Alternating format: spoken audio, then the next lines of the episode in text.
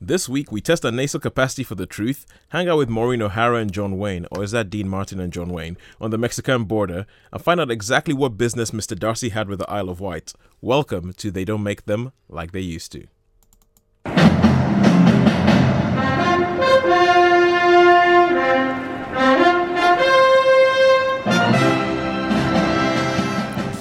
My name is Tosin, and you're possibly listening to Sunshine Radio broadcasting to St. Mary's Hospital on the Isle of Wight. With me in the studio are Joe Hello there. and Sharon. Hello. And joining us from a field trip to another hospital is Sean. Sean, tell us where you are. absolutely brilliant place. I'm in there now with all the good people. We've got um, I've spoken to a few of the, the staff there. We got the, nice the Doctor Rachel and Stuart, uh, Doctor Rachel and Doctor Stuart, and they're uh, they're quite young. Their first film was Beauty and the Beast. Oh, so, so wait, you've actually been interviewing people there about what films they see and stuff. Yeah, yeah, yeah, yeah.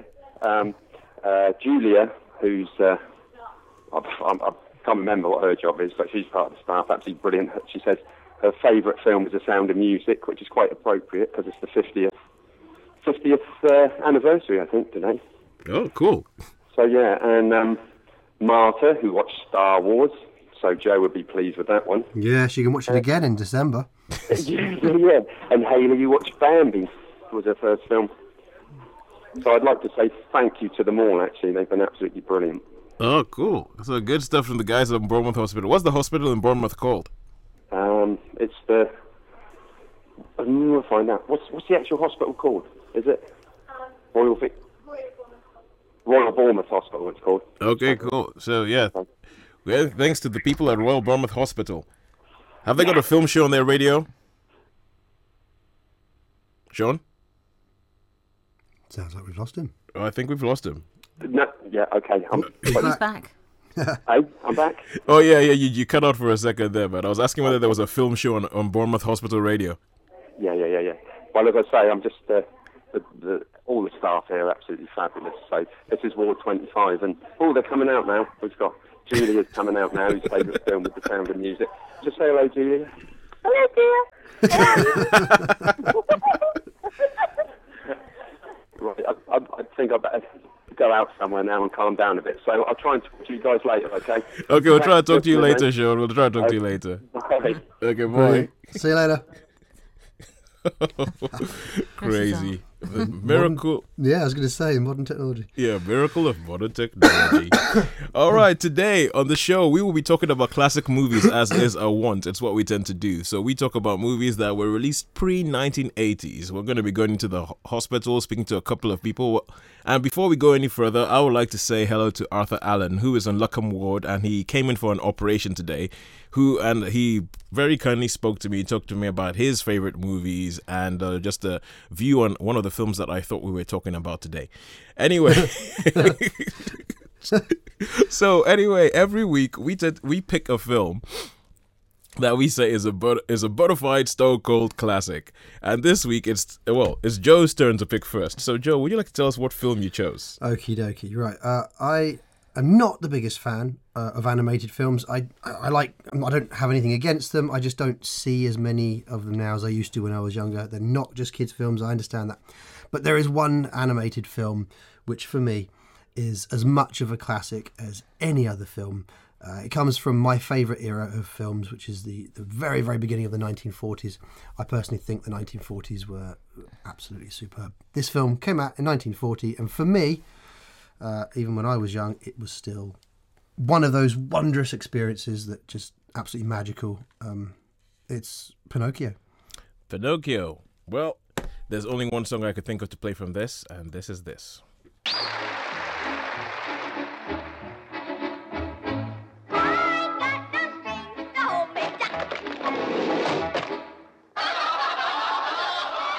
Gosh, maybe I was wrong.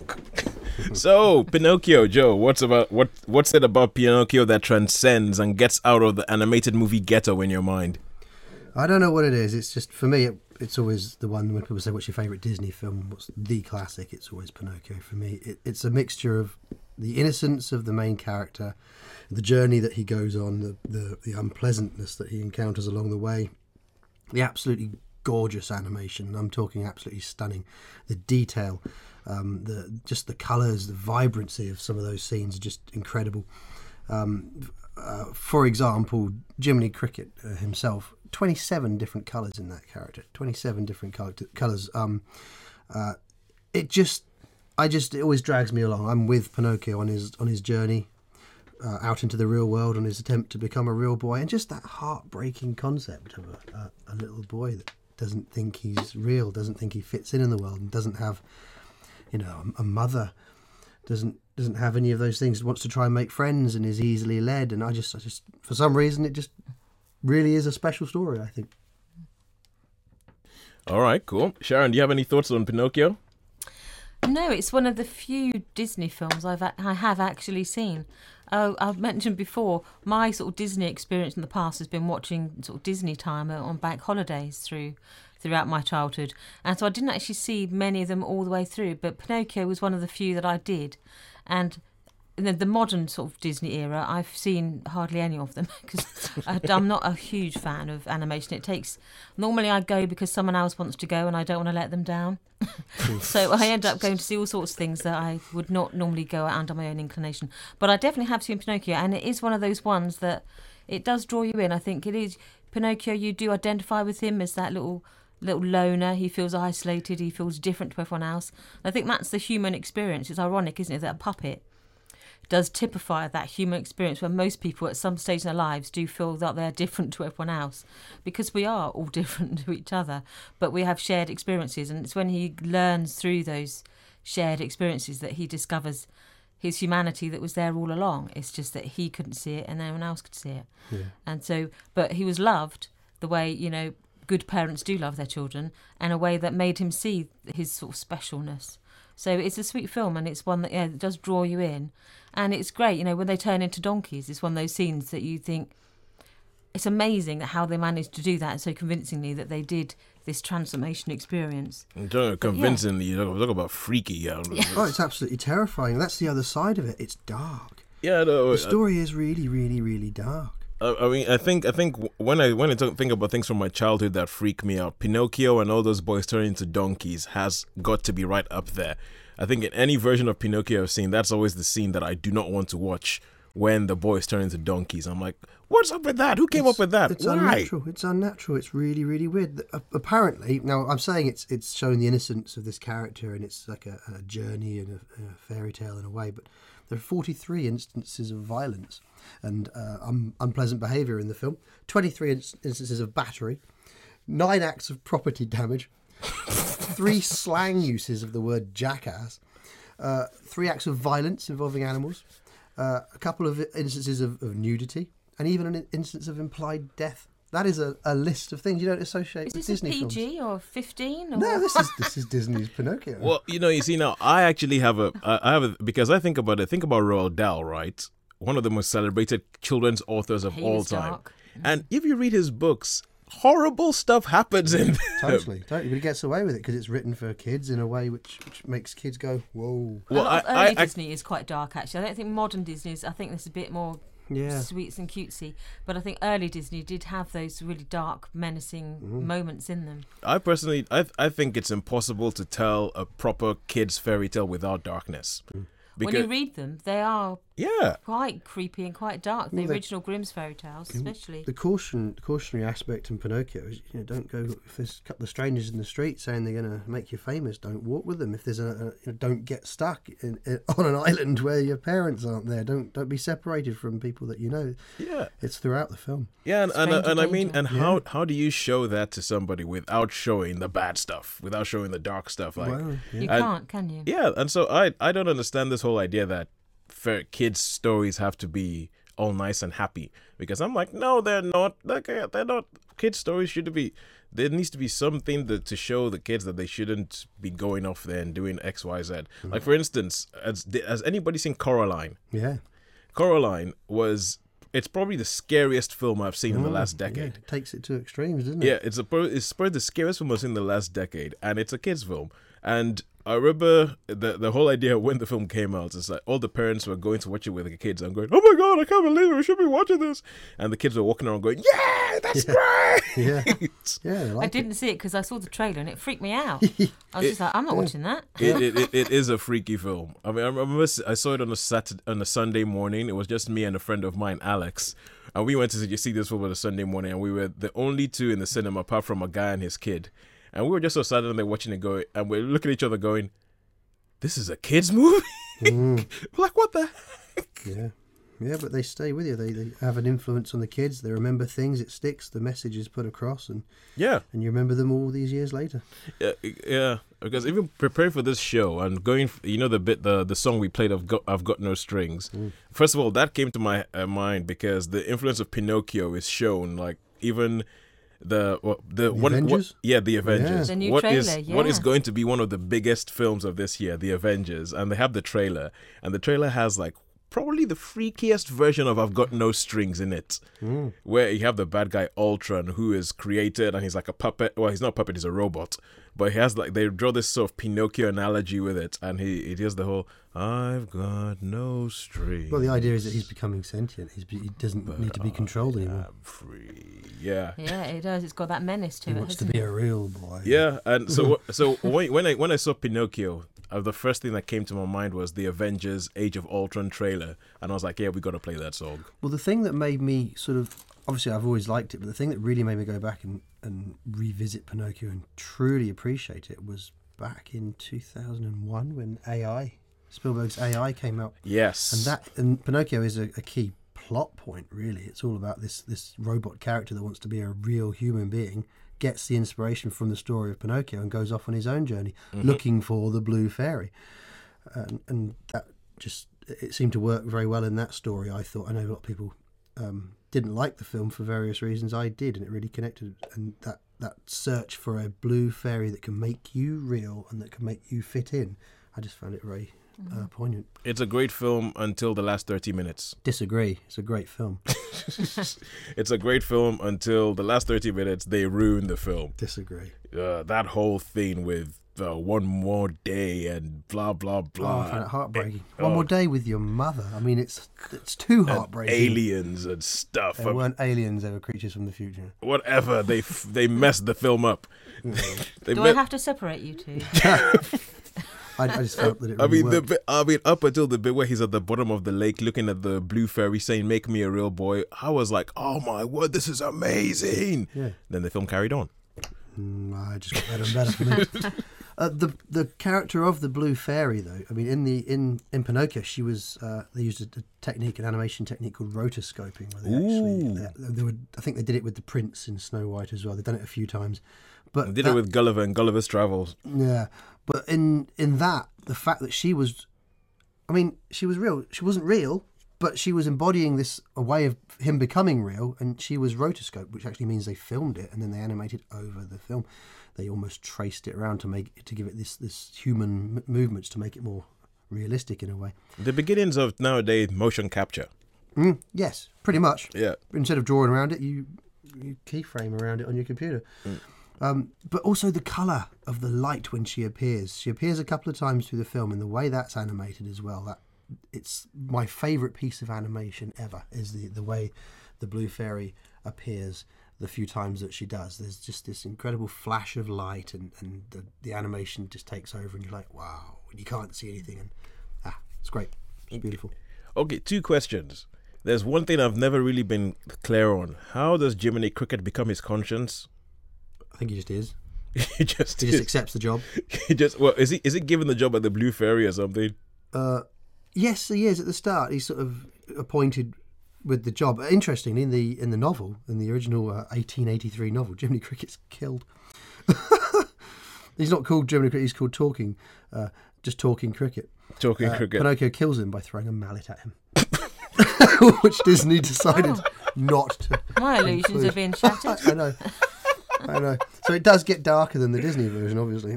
No, but but oh, that is actually so cool. That that's actually he kills his conscience. Yeah, I know. That's so biblical. That's like Yeah. It's like he sears his conscience. Well, there's a there's a verse in the Bible that says you sear your conscience with a hot iron, but he just kills it with a mallet. Hmm. Yeah, throws them out. we don't really want kids doing that to their consciences, so I imagine that's why they left it out. That's why they changed. No, because they wanted my money. But but talking of money, it was also one of the most expensive films produced at the time. Yeah, I can, I can imagine. Well, Disney was mad with that. It was about two, two nearly three million dollars at the time. I think it cost. On an animated film, that's extraordinary, isn't Absolutely it? incredible. Yeah. And oh, and one other oh, and one other thing I was going to say is, has anybody seen the film Chappie yet?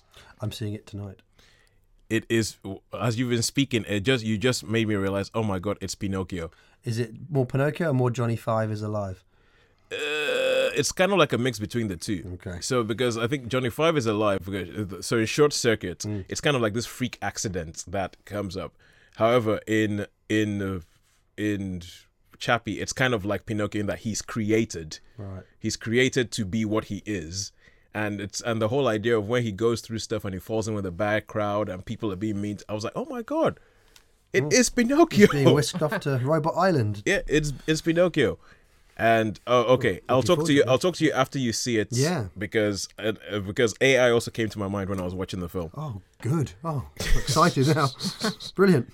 okay, cool. And um, so yeah, Pinocchio. I think we could all agree with that because I mean, even just the bit of.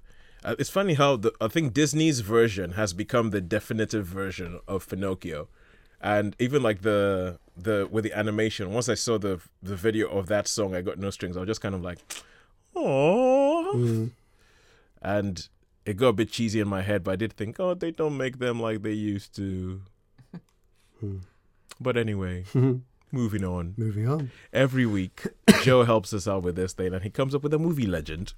Comes up with a movie legend and he has a cl- quiz that has a couple of questions in it. And feel free to play along wherever you are listening to this and try and figure out whether you can figure out who this person is before the end of the show. But now joe will you please give us your first clue Okie dokie. I've used half of this clue before, but uh, I've added an extra bit onto it because it also applies to this particular screen legend.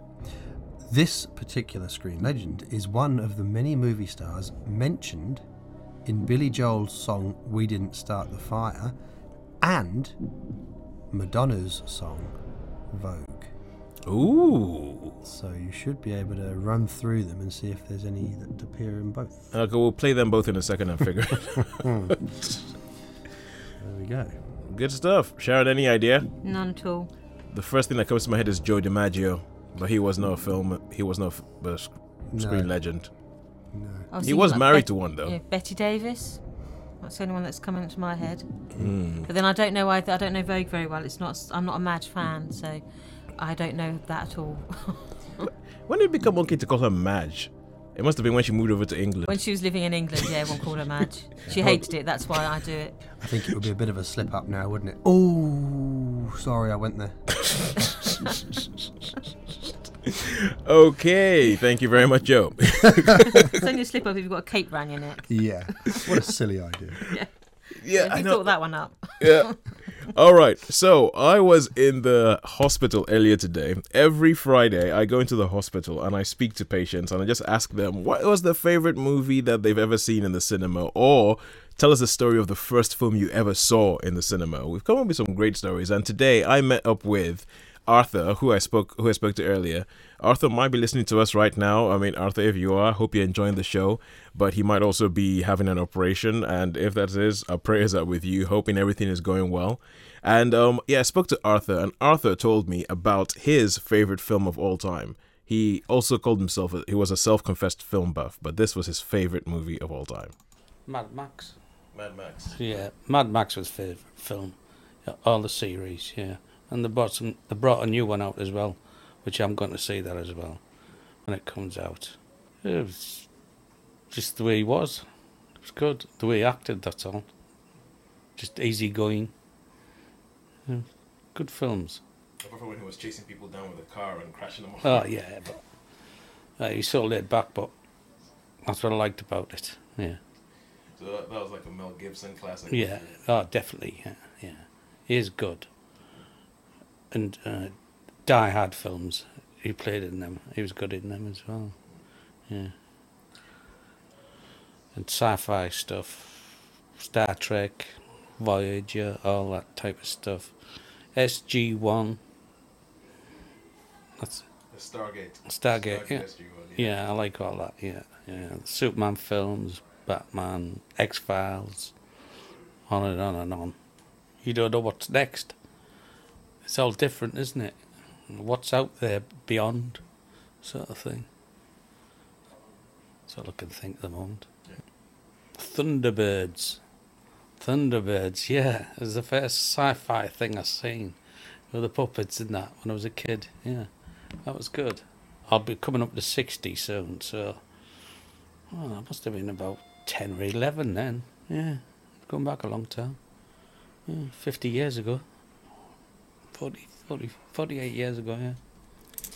Now, I'm sure you'll understand me when I say this, Joe, but I c- couldn't shake the feeling that I was speaking to a 60 year old version of you when I was speaking to this guy. Wow. was he devilishly handsome? Devilishly handsome, devilishly handsome, totally um, very, very well spoken and very well read as well. I mean, Wow. quite erudite. Wow. So, stop, stop, Tick, tick, tick. Stop, stop, stop. But yes, on all counts, yes. yeah so yeah and also with that i mean he mentioned he mentioned mad max and spoke about mel gibson's acting in that. Yeah, and um yeah he did mention the die hard movies. I think he meant the lethal weapon movies. I think you're right. yeah but um but um sorry uh, sorry arthur if you're listening i didn't have the heart to say anything right there and then i just thought i'm just gonna shut up and let this man talk because he's cool and People do the same to me, so yeah, it's good. Coolness gets you a long way. so so what do you guys reckon mad max what do you what, what are your thoughts of mad max Great films, yeah, I've seen them all. I'm looking forward to the new one. I can't think what it's called now. It's gone out of my head. Something Fury Fury. Road. Fury Road. Fury Road, is it? Fury. Something Yeah. like. Yeah. Tom Hardy. So I think that's that'd be that'd be a good fix. That I, I think they're good. Again, I start seeing science fiction from a different perspective, having it from like say in Australia, mm-hmm from a different culture, obviously being like this big island that isolation is feeling, expanding that so that it's not just a nation that's isolated, it's the individual that's isolated in this big wasteland. Um, this pursuit, the violence, the the peril in every scene. Yeah, it sort of that's down my street. Right up until Tina Turner. Yeah, Well, up did yeah, that what happened there. Ooh. They'd gone from being like this apocalyptic, you know, nightmare scenario to being, you know, almost nice. Mm. So I think when they start doing that, you think, yeah, something's gone wrong there. Well, the irony is, the song that went with that was "We Don't Need Another Hero." okay Didn't speaking take their own advice. Speaking of which. oh, yeah. Good thing. Thank you. I didn't even know.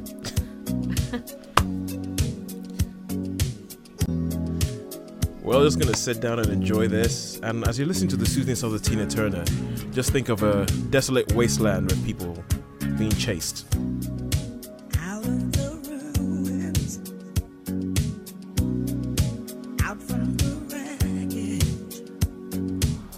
Yes, the classic song We Don't Need Another Hero by Tina Turner from the best Mad Max movie ever.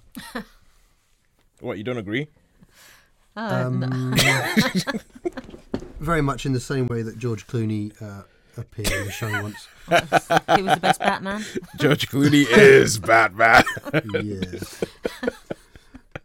so, all right, okay. So when I when I think of Mad Max, what I remember is that the first film is actually really short. It's like just over an hour or something like that.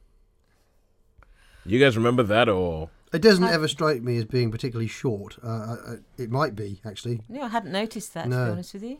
Yeah, because I, I remember that with this. It seemed as if it was almost as if the first one was made as some sort of little experimental film, and then George Miller, the director, hit his stride with the second one, and then he really sort of started stretching his legs and being allowed to do stuff that he maybe didn't have the budget to do with the first one. Yeah. A bit like X Men and X Men Two.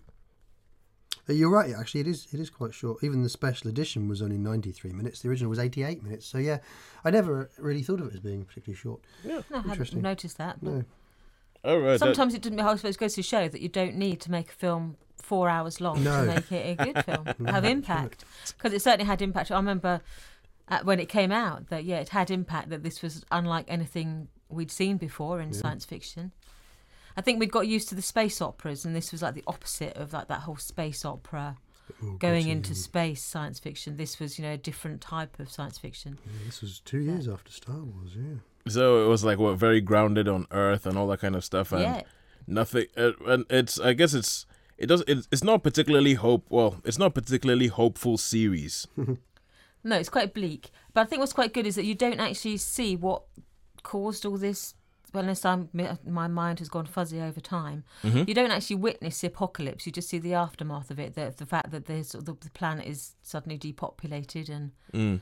he's in the middle of the outback fighting for survival with every other one who's sort of fighting for survival. So I think a lot of the other films they've concentrated too much on the horrible things or the peril. This is, you know, that struggle of surviving, and your threat isn't going to be from without, as in aliens or It's like never Bad guys. mind, never mind the peril. it's your other survivors who they're the ones you have to be wary of. Like Walking Dead, I have to say, is turning into that way. It's not the threat isn't so much from the zombies; the threat is from other survivors. Interesting. Mm. Well, we'll see what happens with the next one when it comes when it gets released. But Mad Max, thank you, Arthur. Thank you very much for picking that for us. I think it's uh, well, well, I think I actually agree. I think it's a, I think it's a great series. I've never seen Thunderdome though. All I know is about Tina Turner, her hair, and that song. But I think I should actually. I will. I will. What's the word? I will fix that at some Well, point. let, soon. me, let me just read you these three lines. yeah. A former Australian policeman is rescued by a tribe of children when he is banished from a desert town and sent into the desert to die by the desert town's evil queen. There you have Mad Max Beyond Thunderdome. You don't need to waste your time. okay? Sounds very Lion Witch in the Wardrobe, but with sand. Yeah. so, Joe, Right. help us out with the second clue. Okay, this screen legend. Uh, the first ever professional acting gig for this screen legend was in a commercial for a uh, well known fizzy drinks brand, handing out bottles of said uh, substance to teenagers who were riding a merry-go-round. Now, I, I've, I've included this as a clue because when I read it, I can see it. I've seen it. It's quite a famous advert with this particular screen legend. So the f- very fact that I'm mentioning it should it should uh, start appearing in people's minds. Hmm. Interesting. First professional acting gig, handing out bottles of Coca-Cola on a merry-go-round. Okay, I'm about 40 years out then, I think, of the person I was thinking of. Although Coca-Cola's old because didn't Father Christmas base himself off it? That's all I heard. Coca-Cola is ancient. I mean, it's, yeah, but hmm. Okay, we shall continue going on. This is this this might be a this might be a three or fourth clue time thing that. Well, I uh, have five prepared just in case. Ah, okay, cool, cool, good stuff. Right, and now we get on to Sharon's choice of film. Now, Sharon, can you tell us what film it is that you've chosen today? Yes, I've chosen one of John Ford's Cavalry trilogy. I've chosen what I think is the best of the, the three um, Rio Grande, starring John Wayne and Maureen, o- Maureen O'Hara. I almost said Maureen O'Sullivan then, but that's a completely different actress. Maureen O'Hara. O'Hara. yeah, So, yep, yeah, just as as from uh, 1950. Yeah, Sharon said, we're going to be talking about Rio Bravo with with Dean Martin and John Wayne, yeah. directed by Howard Hawks. And John Ford. yeah, so unfortunately, um, I got my wires crossed, and when I heard Rio something, John Wayne, I immediately thought it was Rio Bravo we were talking about today. And so while I was in the hospital earlier, I asked Arthur about Rio Bravo, and I promised him I'll play it, so here we go. Rio Bravo. I watched it the other. Sure I watched it. Cowboy. Mm-hmm. Yeah, I watched that the other day actually. Yeah, it's an old one. yeah, Cowboys, John Wayne. I I I wasn't never into them much. Good, the bad, and the ugly, and stuff like that. Yeah, Clint Eastwood, but not the other ones. I was never a cowboy fan. So I was science fiction. I always will be. Okay, so um, yeah, we got that out of the way. Well, I'm quite glad it wasn't his favourite film then, because we're not talking about that one. It's like Rio Bravo, yeah. Oh, sorry.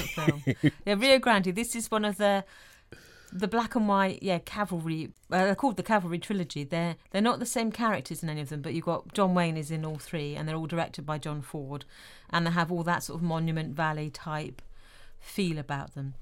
Okay. But this one in particular, Rio Grande, is about at the heart of it is a relationship. It's set years after the American Civil War, where John Wayne's character, he's a lieutenant colonel in the cavalry regiment, U.S. Cavalry. He's uh, uh, working on the Mexican border, the, the Tex-Mex border, with the Rio Grande being the, the border between the United States and Mexico. And he's trying to stop Apaches basically from raiding both sides of the border and he has this particular band of Apaches that keep raiding homesteads and farms and forts on the US side and then escaping into Mexico. And the, the, his dilemma is whether to pursue them across a national boundary, across the river, to bring them to justice for, you know, the, the crimes that they have committed, or whether he has to respect those national boundaries and not effectively invade another country in order to to follow out his orders. So that's his dilemma. But into the mix is brought in his son, who he's been estranged from, and his wife. They just turn up. And the story there is basically during the Civil War, John Wayne's character was married to Maureen O'Hara, and she owned a southern plantation. It was her family's estate. And when he marched south with the Union Army, he was they were ordered to destroy certain plantations along the way. And one of her her family plantation was told they had to put it to the torch and he followed orders and he torched their home. And so she left with their infant son at the time and they she he never saw them again. And now 15 years later his son who f- dropped out of west point enlisted as a private soldier and has turned up on his fort. And he's then pursued by his mother saying like no i'm not having my young son join up as a private in the SR cavalry look at the horrible man your father is i'm not having that for my son so she turns up to to bring her son home he refuses to leave and so you the, the heart of the story is this this relationship that's been fractured by war and by people obeying orders and then suddenly they're brought together again by circumstance, but it means that they actually have a conversation for the first time in 15 years. So you've got this relationship in the heart of this big, bigger Western epic story. It sounds sounds very sort of like family melodrama It's very melodrama Yeah, you've got these. It's very melodrama I like you've that. got these, yeah. You've got this high emotion running through it. With all these uh, John Ford films, you've got humour. You've got the the humorous characters like Victor McLaglen plays the weathered sergeant, who who's been around the block and he's sort of got quite comedic. Then you've got the pals that join up with his young son, who add sort of character and flavour to the story. So there's a lot going on. So there's high emotion, there's comedy, there's drama. So everything you expect from a from a John Ford Western and from a 50s melodrama. Yeah. Were you aware that he was sort of forced into making this film? Did you know that? Which one, John Ford or John Wayne? John Ford. He'd, Was he uh, under contract? Well, he wanted to make The Quiet Man with John Wayne and Maureen O'Hara. Um, and in order to do that, the studio uh, thought that The Quiet Man would probably lose money. So, in order to, to allow him to make it, they sort of pressured him into making this one two years earlier. So, if the, the, the one he preferred to make, The Quiet Man, did lose any money, then the thinking was that they would have made enough from a Western, a John Ford, John Wayne Western, that it wouldn't matter. Yeah, because they were very.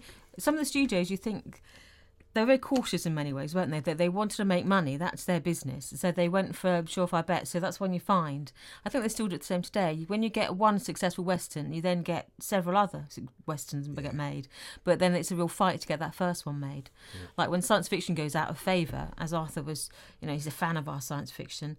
When it goes out of favour, then it's a real struggle to get a good one made, and then suddenly you're flooded with them. Well, you s- It's it's a bit like swashbucklers. yeah. Yeah, we haven't had one of those for a while, have we? Well, I, I hear that people are finding it really difficult to make superhero films these days. um, no one wants to take the risk. Well, I think I think it's more like no, no nobody, no nobody or anybody who isn't Marvel Yes. is finding it hard to make Yeah. Yeah. because they're like they seem to be able to do it. Let's make a Spider-Man movie. No, we messed it up. Give it to Marvel. Just Give give it it to Marvel. else. They know what they're doing. They'll sort it out. Yeah. But it, we mentioned the Quiet Man, but it is the start of a, a sort of screen marriage between John Wayne and Maureen O'Hara. Five, five movies was it together? Yeah, and they're all crackers. I think she's personally, I think she's one of the most stunning actresses around in that day. Her looks were just, she's got this, you know, wonderful hair, wonderful eyes. She's shapely and womanly and feisty. I think she's just absolutely stunning. Was she a And- redhead? Redhead, yeah, she was famously a redhead. Oh, she sounds like a redhead. Yeah, she's but she and she always sort of ma- ma- matched well with John Wayne when they sort of when films together for sort of next thirty years or something. Maureen O'Hara. Irish. Yeah. Did you know? But yeah, I think Quiet Man they did. she sounds. you sure she's not Welsh? Um, yeah, they did Quiet Man. They did Big Jake when they were much older. They did McLintock. Ooh. Um, I'm trying to think of what other ones they've done. How, is McLintock actually a western? Yes, though it's set later on. It's like an early 20th century western. So is Big Jake. That's an early 20th century western. All right. So the rest of the world is civilized, but they're still shooting them up out west. So so Rio Grande isn't uh isn't like a John Wayne actioner. He's certainly the lead, but he is more controlled. He's not one of these like he's not a rebel in this. He's a, a lieutenant colonel in the U.S. cavalry, so he's a man of responsibility. He's a man who gives orders. He's he's quite tough in this, and he's quite hard. Mm-hmm. So he doesn't have that twinkle that you see in his other roles. Yeah. But he is obviously he's fat. He's been moved by duty to do things he hasn't wanted to do, as in torch his wife's plantation, and again like crossing the border. But things drive him to do other duty or that sense of responsibility he has for the office he holds. Hmm. So yeah, it's not. He's got he's got a tough role. I, that's why, why I like it. I think he's not. You know, He's not just he's not just playing John Wayne. John Wayne. He's yeah. He's being a bit more of a sort of hardened character than Yeah. you normally see him. Yeah, because John Wayne movies, I tend to split them into two, especially the westerns. That the, there's the one where he's playing John Wayne, and then there's the ones there's the ones where he's actually acting. Yeah, I think he acts in this one. Yeah, it, it sounds like it. It sounds like He seemed to have taken it fairly seriously. He later said it was a parable for the Korean War. what Rio Grande. Mm. Mm. Yeah. Not knowing that much about the Korean War, I really can't say that. Like, I really can't say like crossing borders and breaking breaching those international laws. Ah. Yeah, it's, it's a bit like a couple of weeks ago when we were talking about Ulzana's raid, and they Yeah, were saying Vietnam, that that was yeah. a that was a parable for the Vietnam War. Yeah. It's a way of dealing with the subject without dealing with the subject. Yeah, it's it's because I know they do that in sci-fi as well. But often you find as well they make John Wayne often made these films that showed the the U.S. cavalry or the U.S. armed forces in a favourable light, when potentially the real armed forces were undergoing some criticism. Yeah, So I think he was definitely uh, like a defender of that that sort of military tradition. yeah, So I think in some ways it does fit in with that his sort of pattern. When he was like, during the Vietnam War, he made often like these pro-American, pro-US or like the Army Green films. Green Berets and all those sort of things. And the Alamo, in some ways, was again in that time where, Oh yeah, yeah, the good guys and the uh, clearly the good guys are clearly us, and the bad guys are clearly anybody else. yeah. You're standing in our way. You're a bad guy. But poli- politics aside, I, I enjoy this one. I think it's because it's that relationship again with John Wayne and O'Hara. I think it's one of the it's a, uh, that early screen pairing, but you can see the chemistry there, and yeah, it just works for me as a film. You know, the funny thing is, Sharon, you know, whenever you give one of your film essays, I think I'll call them, it just makes you think, I really should watch more films. All these films that Sharon Sharon talks about, or that she hasn't, have, maybe I should just come and live in your house Come and borrow my DVD collection. I think because in some ways we look at films in different ways. I often think of films and how they make me feel, Mm-hmm. rather than what I think about them. So sometimes it's a good exercise to think about why I like something, other than just I responded to it emotionally. But this one, yeah, I liked it for that. Yeah, that strong, that John Wayne acting, Yeah. that relationship, and Maureen O'Hara being just beautiful, Yeah. and the scenery looking stunning and quite alien to me because I'm obviously Southern English by birth. so yeah, this sort You of mean alien there's landscape. nowhere in the south of England that looks like Monument Valley? I don't know parts of Sandown, I was, perhaps. yeah, I was going to say Lake. I was gonna. Well, I guess. I guess like you could find some quarry in Wales. Oh, Quarry! I've got to go down there. I've got to see what it looks like. It's very nice, yeah. It is very nice. Very peaceful in the summer. It's lovely. All right. They have cool, pigs. cool. Well, thanks, thanks a lot for that, Rio Grande. And now, Joe, moving swiftly on as time is running out. Yeah, okie dokie. This record, okay, will probably never be uh, bettered. Uh, this screen legend was Oscar nominated for two thirds of their films.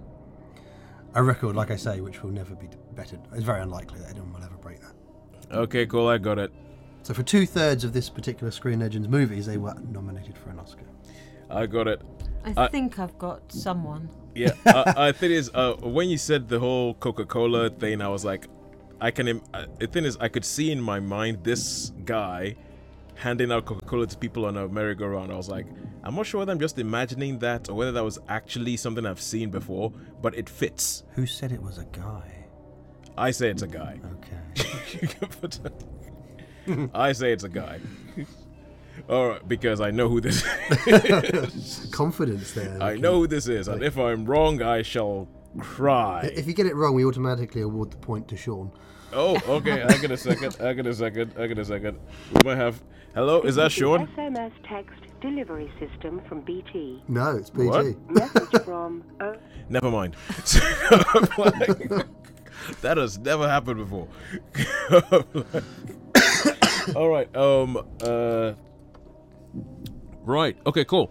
So let us carry on till the ine- inevitable bit where I tell you exactly who this person is because I know who it is. Carrying on with uh, something that we've been doing for the last couple of weeks. It's a it's a feature called I Love Movies. Yay! I love movies. I think we need to come up with a jingle for that. But Is, is that a pun? I love movies. No, no, no, no, no, no. Pun. What are you talking about? I'm just saying I love movies. Of course you are. Yeah, yeah. I love movies. I mean, what, what's up with that?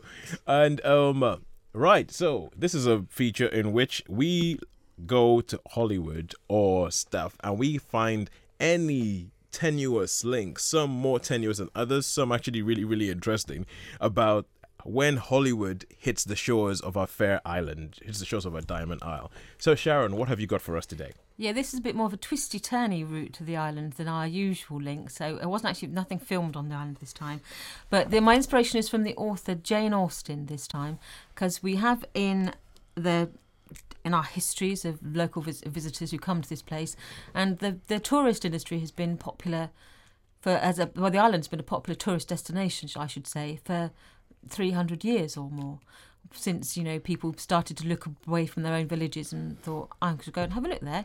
So the Isle of Wight has been a place that's been oft visited, and Jane Austen is recorded as having been visiting the island in June 1813, 1813. and it does get a mention in the the book Mansfield Park. Where it talks about one of the characters who oft who loves the Isle of Wight, and she refers to it as the island, as if there were no other. Which we often do that. We call it the island because for us it is the only one. But because there hasn't been a version of Mansfield Park made for the big screen, I've gone back through the, the canon of Jane Austen films that have gone to the cinema, and I've chosen the 1940 version of Pride and Prejudice, which is starring Laurence Olivier as Mr. Darcy. Ah, Mr. Darcy has a link to the island. Yay. You reckon she did, so? She, she did she just visit here, or did she was she here for a while? Did she visit here once, or what was it? It's recorded that she came in June of ni- 1813. For how long? But in those days, people, when they did travel, they tended to come for more than a month. I would imagine so because it probably took them more than a month to get here. in the days of yeah, the days of sailing across on a I don't know what the packet ship was at the time, and then the coach travel because people took two or three days to cross the islands in those days. I was going to say, if you've been on the ferries recently, it hasn't improved an awful. All right, okay. So, So, she, she certainly was familiar with. Well, she's a Hampshire girl, so she spent most of her life in Hampshire, apart from a few years when she was in Bath. But most of her life was spent in Hampshire. And she, we we know that she was familiar with Portsmouth, which is features in Mansfield Park as well, and she's familiar with Southampton. So yes, you did obviously cross the Solent. Whether it's more than once, we don't know, but we definitely have her record as being here in 1813. good stuff. And um, now I did not know you were going to pick that film, and so I thought you and you were talking about Jane Austen, Yeah. and I decided to pick some music from a movie called Austen Land. Has anybody yes, seen it? Seen it. It's fun. no, no, I haven't. No. Okay, cool. So I decided to pick this from Austen Land. It is, for my money, the funniest scene in the film, and actually the only good thing about it. I only really know one song. Play that one then. Surprising.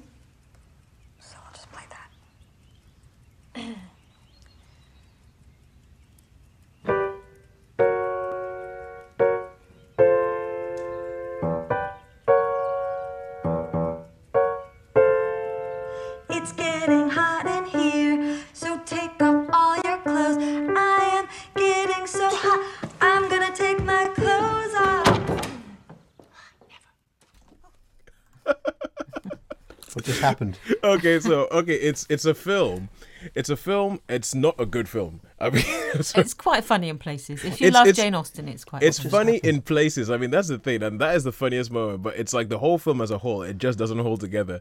But it's a it's essentially about a theme park called Austen Land, where people pay loads of money to go to this park. It's Like and Westworld. Essentially, this is essentially like Westworld. Exactly. Seriously. It's It like is. Westworld. You, you you pay your money and you go there to. Uh, Do they break act- down and start hunting people? No, no the, these don't have. There, there is no robots. Oh, there's no ro- robot. are It's robots. like a robot, Mr. Darcy, that comes out. There is no robot, Mr. Darcy. But you, essentially, you pay for a certain package, and so let's say you pay for the, the if you pay for the all expenses package, then you get to play the character in Jane Austen's novel. You can either be the maid, or you can be like you know the rich dowager, whatever, blah blah blah. And this is a scene where they because they they're not allowed mobile phones for the time they're there, and so for the entertainment, they ask people to come up and play a song on their piano, and so they and so you have Jane Seymour. I mean, the great Jane Seymour. I don't know how they got that in this film, and then they have they have Jane Seymour, and she's like, "Oh, come play." And so the character played by Keri Russell goes up to the piano, and it's like, "Well, I only know one song," and ends up playing this. Sorry, how is this not a good film? You've just described something that sounds brilliant. it, it is brilliant. No, it is brilliant. At this scene, It's funny. Some of the execution lacks, but it is a funny film. Yeah, I- no, if I you think- love Jane Austen, if you've seen any Jane Austen adaptation on the television, there's humour in it. No, I mean, this one scene, this one scene for me is it's like it comes from a different movie. It is so hilarious. It is so funny, and it's just kind of like, and it's and the fact that even the way Jane Seymour sort of rushes over to her and immediately just kind of like puts her like, and you might hear her just sort of go, "Oh, good lord!" in the background. Slams the, the, the piano down. She slams the piano down. It's it's uh, yeah. I just thought I just thought yeah, if we're going to talk about Jane Austen, it is an excuse to play that. I may actually seek that film out. It's on DVD. Yeah, you, you I can- have seen it. Yeah, it's it's it is that is trust me, man. That's the best scene in the film. That and the sequence at the end. Mm. The sequence at the end where they I will play you what happens at the sequence at the end, where they essentially have them doing a music video to a hip hop song, but all of them are in Jane Austen attire. It is Brilliant. hilarious. Sorry. So, um, Pride and Prejudice in 1940. Yeah. well, I chose that one because it's the same year as Pinocchio, oh yeah. so it does link in with our earlier film choices. Best era. And Ooh. actually, you're right. We do struggle. I know. also, I didn't think of Austen Land. Actually, I could have chosen that one as our link because there aren't that many film adaptations of Jane Austen's works. Most of the good adaptations are from TV. television because it obviously has takes the time to unfold the story over hours and hours. Where to condense it into two hours slot is just almost impossible. Which is why I think I can't really. I couldn't name any other film adaptations that I thought weren't completely awful. Because there is the, the the more recent Keira Knightley version of Pride and mm-hmm. Prejudice, which I absolutely hated. Mm. And I, I saw it. I, I, I saw it actually three times because I couldn't believe that I'd actually hate a Jane a Jane Austen adaptation. Mm. so the first time I came away thinking that was so awful, and then I, I convinced myself that maybe I was just being unkind because I don't like Keira Knightley. If only oh, the studios are all thinking, if only you hated every film. Think how much money they'd make. yeah, I mean, wow, just keep going back a new way to make money. Make Yeah. terrible films. But so I saw it again, thinking it can't have been as bad as I thought. I, was, I sat there thinking, I hate this film. I wasn't wrong. And then I did again. I caught myself thinking it can't have been that bad. You're just exaggerating it. So I watched it again on DVD. Yeah. I hated it. Still, Still, It's, it is consistently bad over the years. yeah, I but some people love it. I think it's the best version of Pride and I Prejudice it's got out a there. really nice soundtrack. I like, I like the score to it. That's about but I didn't like it at all. so going to the 1940 version again, it's not a perfect film because I don't think it len- Jane Austen lends herself to t- screen as such. Because yeah, you need to take the time to tell the story properly.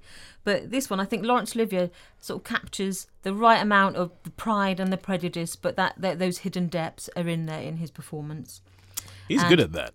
Yeah, I just think I like him as Mr. Darcy. Some of the other actors don't quite fit. They're not. They're, they're not the characters from the books, but it has a lightness of touch, which is you want in a Jane Austen adaptation.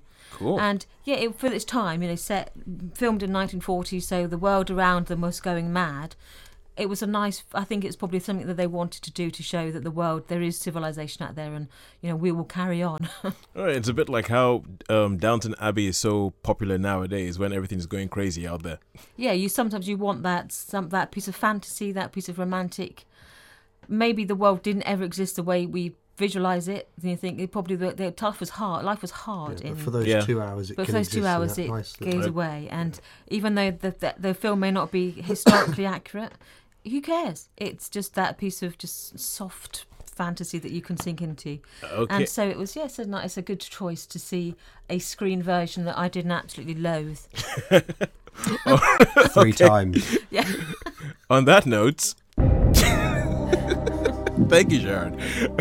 Joe, can you give us the well, the final clue? Okie dokie. Uh, this screen legend was one of only four male actors to be posthumously nominated for an Oscar as the best leading actor. I know who it is. You said you knew who it was before. Sharon, how do you? Oh, Sharon, how you feel? I think I've got an answer, but I yes, I I think I've got an answer. Okay, shall we? Shall we give answers on three? Okay. Okay, one, two, three. James, James Dean. Dean. Oh dear. Well, um,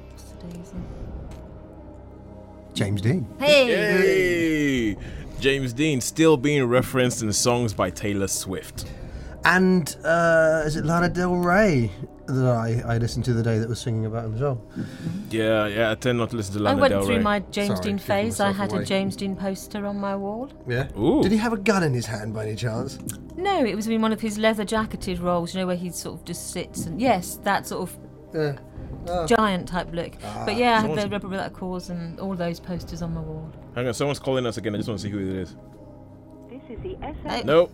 No. It's BT again. Still not yes, sure. it's BT. BT trying to send us text. They got it wrong and they're complaining.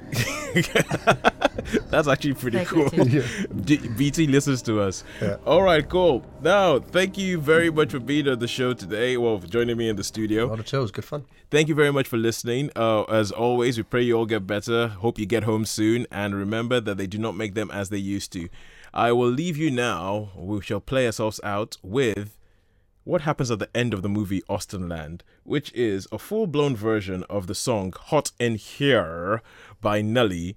But done, but im- while you're listening to this, imagine a whole bunch of people in Jane Austen's novels dancing along to it and laugh yourself silly.